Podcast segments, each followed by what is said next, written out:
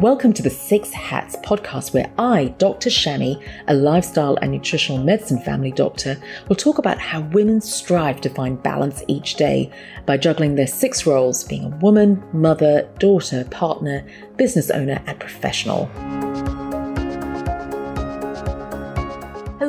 Everyone. Welcome to the Six Hats podcast. And I'm really excited today to have Sandra Harwood join us. Now, Sandra has a background in education, has a diploma in early childhood, is a qualified personal trainer, life coach, now counselor.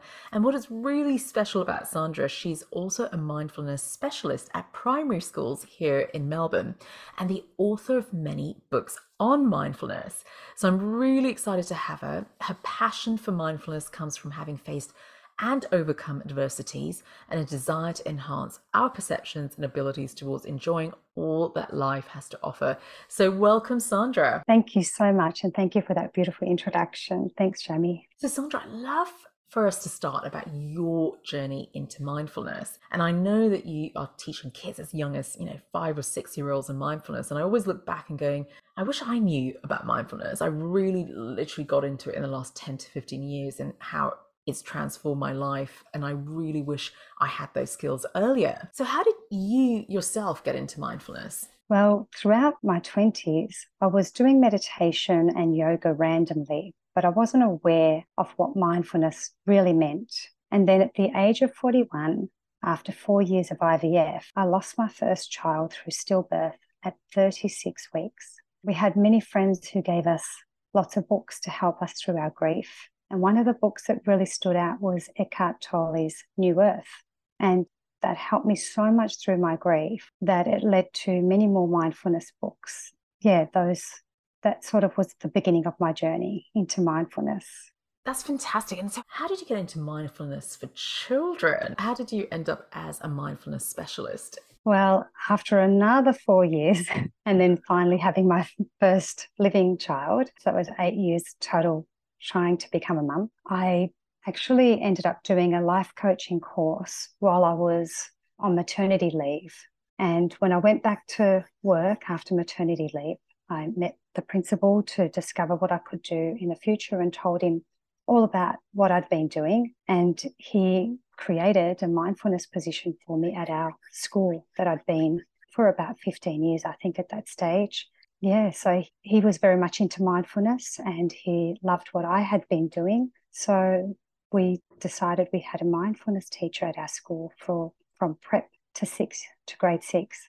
That's amazing. And that's just music to my ears because the younger we start with this amazing skill, we learn to emotionally regulate and really understand how to deal with stresses. And that has a massive impact in terms of even chronic health conditions and especially mental health. So, do you have any stories to share of how kids who have learnt about mindfulness and how they're behaving differently? I do. I would like to share, I suppose, why I think it's important for children to learn from a young age, because there's really many occasions where I noticed at, while I was teaching that children were, you know, sort of suffering unnecessary painful experiences that could have been prevented if they were a little bit more aware of their needs and the needs of others. So I truly enjoy paying forward those tools. And that's why I created my books so as I could help the children to sort of see how to put mindfulness into practice. And once I was able to do that with the children, those children who were practicing mindfulness, you could actually see they were able to create a sense of space to process what was going on around them. So rather than being reactive, they were sort of able to be more responsive to a situation. Wow. And to be honest, I think many adults could using that tool as well because we can be quite reactive rather than taking a step back and being responsive. Do you have a story to share of any of your students that you've been teaching mindfulness? How have they transformed? There was an occasion while I was teaching where there were two girls who were really good friends. And then, you know, when that third person, a new girl, comes along and wants to join in, they become quite possessive. You know, the two girls who were friends first, yeah, they become a little bit jealous of each other. So this third girl tried to come in. She was only six years old and she got rejected. So instead of dobbing on the girl, she approached me and she said, Hey, this is what's happening. I'm trying to join in with them. And one of the girls in particular is telling me to go away. So I was able to explain to her, look, they've been friends for a long time and I can help you join in. Let's give them a chance to sort out what they're doing and then we'll go and, you know, approach them. And she looked me straight in the eye and she said, That's a good idea. What I'm going to do is I'm going to go and play over here with this other person. Yeah. And she sort of gave herself that space. She didn't get offended. She was able to give herself that space to just go play with someone else. And then later on, when we did go and approach the girls together, the girls, you know, I was able to say to the girls, Look, I can see you've been friends for a really long time. So and so's new. She'd love to join you you know, how do you feel about giving her a, chance to play with you? And they were really open to it just because we noticed their need that they were friends first. So that's a really good example. That's incredible, Sandra, because, you know, that situation happened to a six year old, but I hear stories of much older teenagers, even, you know, even older, of friendship conflict. And to have that skill set, wow, how much suffering can we avoid by by using the skills of mindfulness. But I'm really curious, how can children start on their mindfulness journey? What do you do with your students? Usually we read stories that will help us to explore our experiences. One of the reasons I created books was the very first children's book that I created was called Each Moment. And that's a story, but a true story between my sister and I who had conflict when we were younger. The second half of the story is made up because there was a parent who knew how to create space for us to figure out our own issues. So, using a story that encourages children to reflect on their issues and their challenges and giving them tools to create a different way of approaching a challenge can be a great way for children to start with mindfulness. And it's something they already do. So they already know about stories. So it's more the conversation and the way you're taking the children into the story to help them to reflect.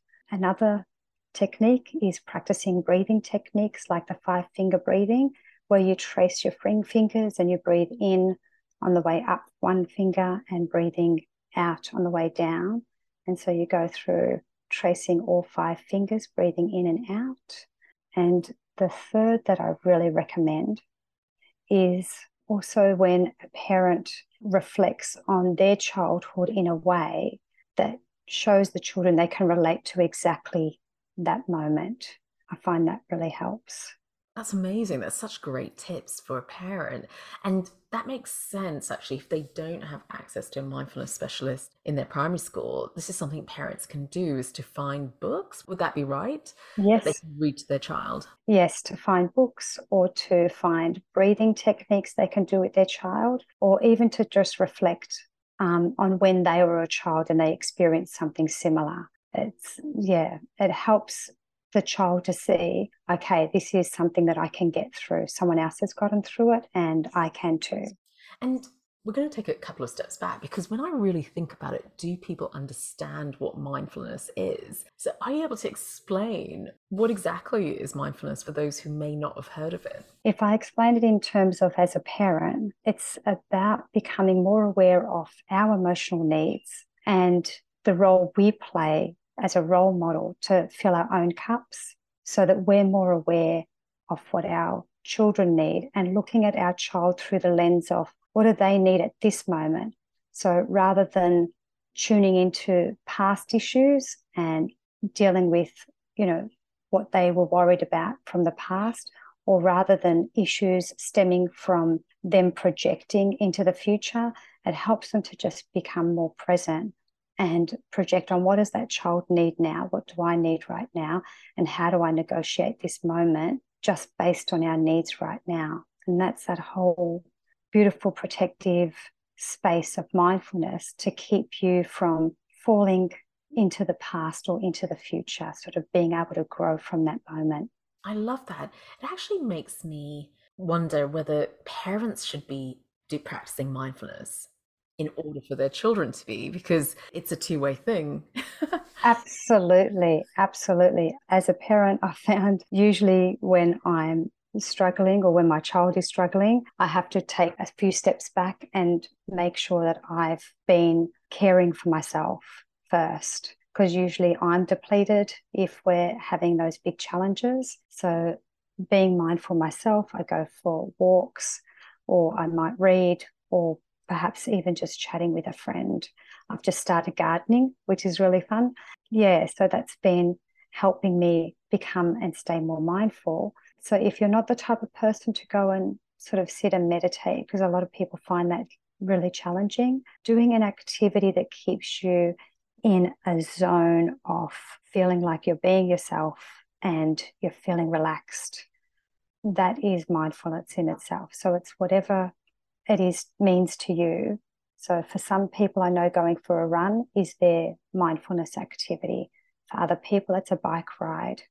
So yeah, for parents, it's about finding what it is that helps you to feel calm and relaxed. I think that's wise, wise words. And what a great reminder because, you know, we meet so many, so many parents are working super hard, juggling a lot of roles, and often we can forget to fill our own cup. Mm-hmm, absolutely. So, really, such a great reminder. Now, Sandra, I'd love to know more about your books and what can people expect? So, my books are a really good basis for parents to chat with their children about certain issues. So, the first one is called Each Moment, and that one there is about two siblings who find a way to meet each other's needs because they discover they actually have the same need. So when they have that conflict, they think they're very different from each other. And then when they have that mindful moment together, they discover they have the same need. They're just approaching it differently. And then they find this really cool way to have each other's need met and honor each other's differences at the same time, which is not an easy thing to do in life. The second book is called Weedy Thoughts. And that book there is all about turning your doubts into a question. So, for example, in the book, the character in the book, the witch in the book, she thinks she's not very clever. And the question is asked, well, what is clever about you? So, flipping a statement into a question to open up so you actually start looking for what is clever about you. So it's got three questions in there that help to transform the way you think about yourself. And then the last book is called The School of Boring. And that's about a teacher who sees the children are not enjoying the way that they're learning. They feel really like they're in a fixed mindset. And then she creates questions that create that open mindset that helps the children to grow. So yeah. Amazing, amazing. And at the end of the podcast, we will let everyone know how they can find those books as well. But Sandra, upon reflection, I know, you know, when you really reflect on the last couple of years, how stressful it has been for parents who've had to homeschool and keep working and still doing all the things that they're doing, plus maintain their own sanity and mental health, considering, you know, what's the what your hope for the future in terms of where do you see you know skills like mindfulness go? Do we need to really encourage it in schools? Do we need to start young? What are your thoughts on that? So my hope for the future is you know to be able to empower children and families to create more a more compassionate foundation so that they grow together. So a lot of the time we're looking for someone to blame or someone to come and be our hero you know, or come and protect us. Or the opposite, we think we have to do everything ourselves, which doesn't have to be such a polarization. So, my hope is that we discover ways to bring into schools how to get out of that drama triangle, that drama trap, and find ways to connect on a more compassionate foundation. And this way, we're talking about rather than who to blame or who to look for to come and save us. We're actually looking at how to empower ourselves, how to empower each other, and how to support empowering each other as well. So I would love that to see that in schools. I love that. And it's so interesting you say that when you talked about the drama triangle, the villain, the So, what was it? The villain? The victim, the villain or the bully, and the hero. Many stories have that as the basis. And, you know, it's like a trap, you can't get out. However, if we look at it as, okay, these characters can all be inside of us. So I could have all those three characters inside of me, and then I could be projecting that around me. But if I look at you rather than, or look at anyone, rather than looking for a victim, a hero, or for a bully in my life, if I'm looking for, okay, that person has needs, I have needs, what do they need? What do I need? So there's a really good example where there's a mother and daughter and they're driving and the little girl is getting all upset because things are not going her way to the point that she throws something from the back seat into the front seat while the mother's driving and gives the mother quite a fright. And the conversation sort of turned after a little while where somehow the mother got the child, you know, just chatting about things. And the little girl said, Hey, mum, how old will I be when you're this age and where when dad's this age and where they're calculating all these ages. And she says, Okay, so when I'm 18, I'll be able to drive and you'll be such and such age. She said, Yes. And the mother said, That's going to be great because when you're driving, I'm going to sit in the back seat and throw things into the front seat at you. and the little the little girl burst out laughing and she said oh my goodness, you'll be saying to me, you know, I'll be saying to you, don't do to me what I did to you when I was, you know, such and such old. And it, it was able, they were able to reflect. So I know I said earlier about reflecting on yourself when you're younger. But even looking at the child and having a chat and having a conversation, what's going to happen when you're older and what if I did that to you? The children can actually then project, you know, that scenario because you know how empathy can be so tricky for children so putting them in a position of when they're older or, you know, whatever age that might be can also be a great way to help children connect. Wow, what a beautiful story. So Sandra, how do you look after your stress levels? Because I know you're a mum, you're a wife, you're an author, you're a professional, and you're studying as well. So how do you how do you do it? I know that if I go for a walk every day, I know that's my sanity. So I just need at least half an hour. So I make sure I do that it, most mornings.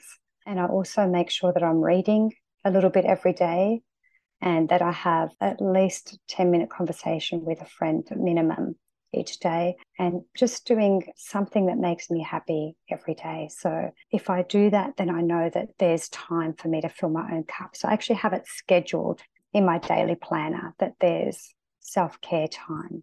I love that scheduling it in and prioritizing it. That is awesome. So, in terms of things that make you happy, are these activities or is it just time alone or even journaling? What does that look like?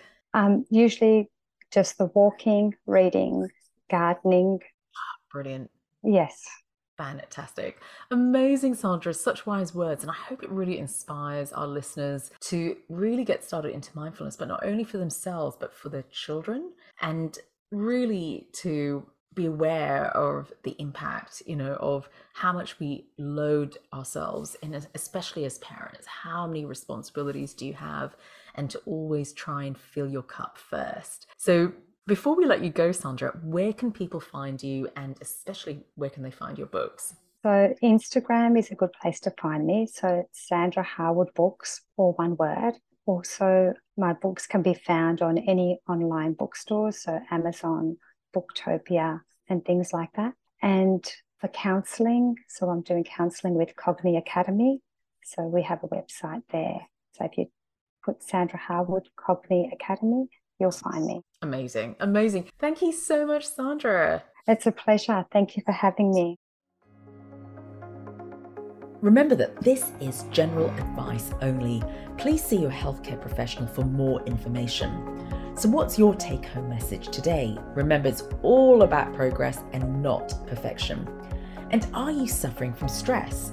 Visit Usawa Learning Hub on usawa.com.au and sign up for the six week challenge on how to reduce stress today. Enjoy the journey.